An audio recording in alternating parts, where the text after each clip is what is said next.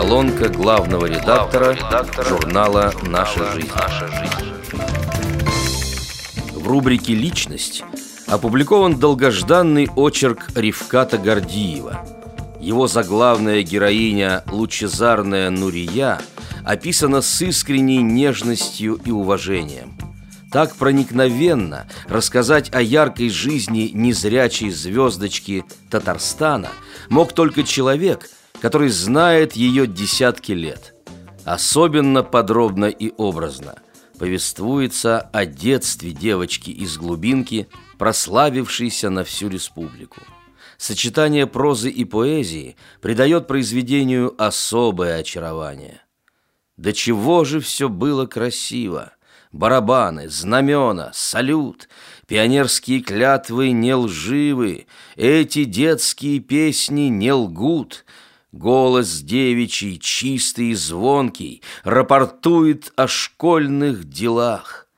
Подчинялись мы хрупкой девчонке, что красивей, умнее была. Дети взрослели, появлялись взаимные симпатии и привязанности. Как-то само собой получилось, что избранником Нурии стал Володя, учившийся на класс старше. Их отношения были настолько естественными и органичными, что никому и в голову не приходило подумать о них что-то плохое. Педагоги, на чьих глазах возникла эта дружба, не скрывали своего восхищения этой парой. Редко бывает так, что детская увлеченность перерастает в серьезные чувства, но здесь получилось именно такое счастливое исключение. Новая рубрика «Наши ветераны», появившаяся по просьбам незрячих читателей, открывается масштабным очерком Нины Зайцевой «Три дня боя плюс вся жизнь». Его окончание выйдет в свет в июньском номере. Все дальше в прошлое уходят фронтовые грозы Великой Отечественной. Все меньше остается среди нас непосредственных участников боев, сражавшихся на ее огненных рубежах.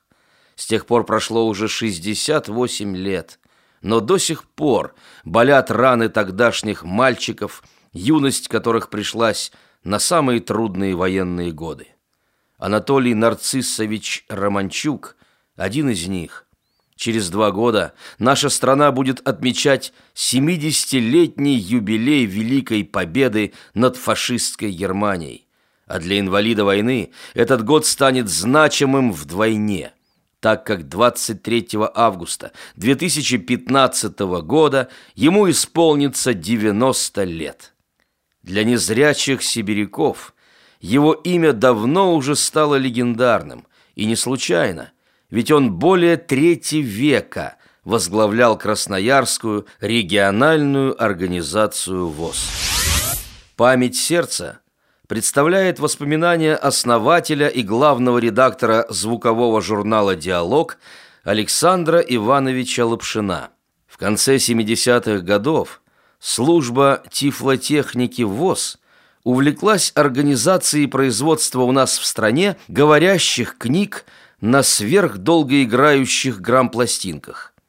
Рассказывали, что всесоюзная фирма «Мелодия» располагает необходимыми мощностями, что задача общества слепых – разместить на одном из радиозаводов заказ на выпуск проигрывателей со скоростью вращения диска 8,1 оборота в минуту. Правда, проблема была не только в оборотах. Необходим еще соответствующий усилитель звука и динамик. Но утверждали, что эти проблемы вполне решаемы в наших специальных конструкторских бюро. Зато каким замечательным будет звучание обещанных книг и как много их будет. «Кругосветка» снова знакомит читателей с путевыми заметками Елены Федосеевой. На этот раз она восклицает: «Hello, Америка!» Побывать в Штатах мне хотелось уже очень давно, но о том, чтобы это случилось так скоро, я даже не могла и думать. Для того, чтобы отправиться в путешествие, мне обычно приходится решать основную проблему, и связана она не с деньгами, не со временем, а с людьми, которые согласны и хотят разделить со мной тяготы и радости далеких странствий. В случае американского вояжа эта проблема неожиданно решилась сама собой. Узнав, что на зимних каникулах брат с семьей и друзьями собирается в Нью-Йорк, я кротко поинтересовалась, не возьмут ли они меня с собой, а, получив согласие, приступила к сборам. Дискуссионный клуб предоставил свою трибуну Ивану Ивановичу Халявченко.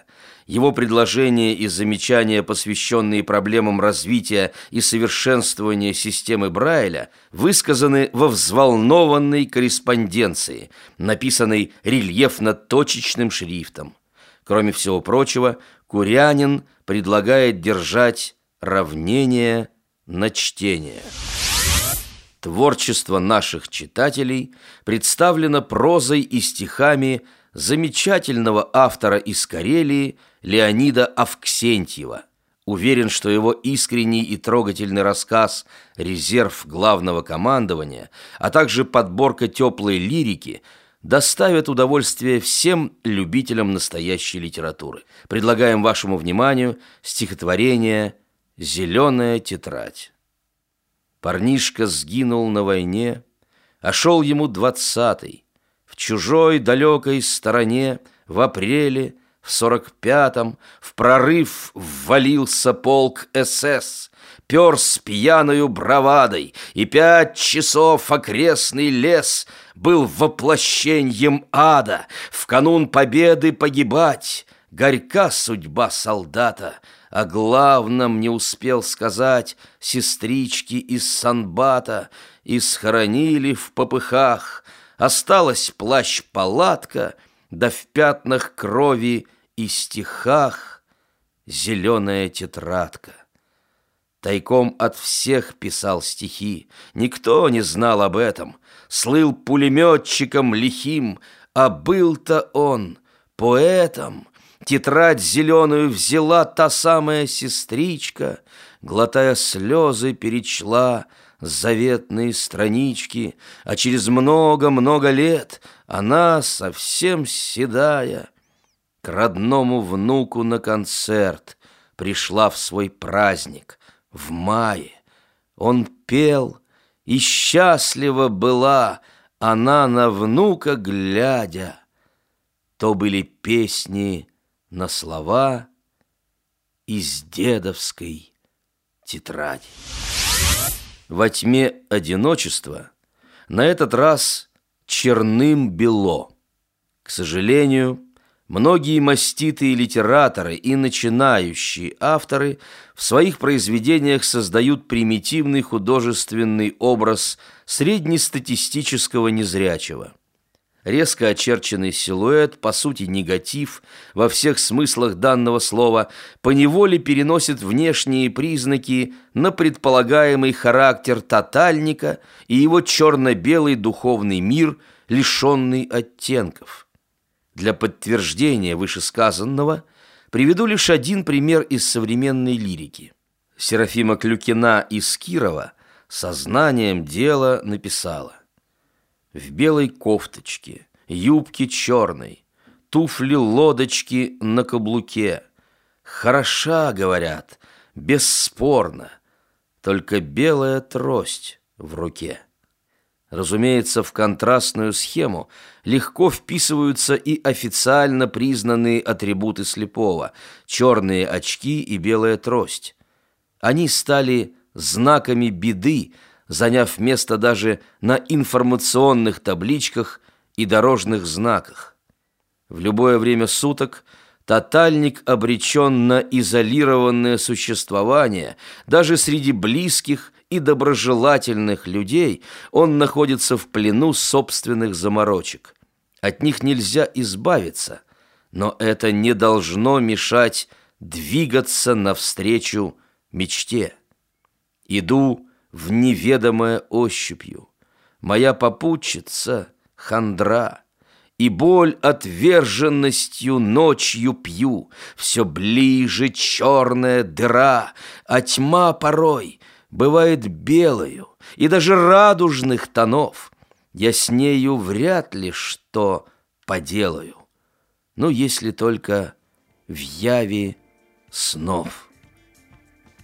С уважением, главный редактор журнала «Наша жизнь» Владимир Бухтияров.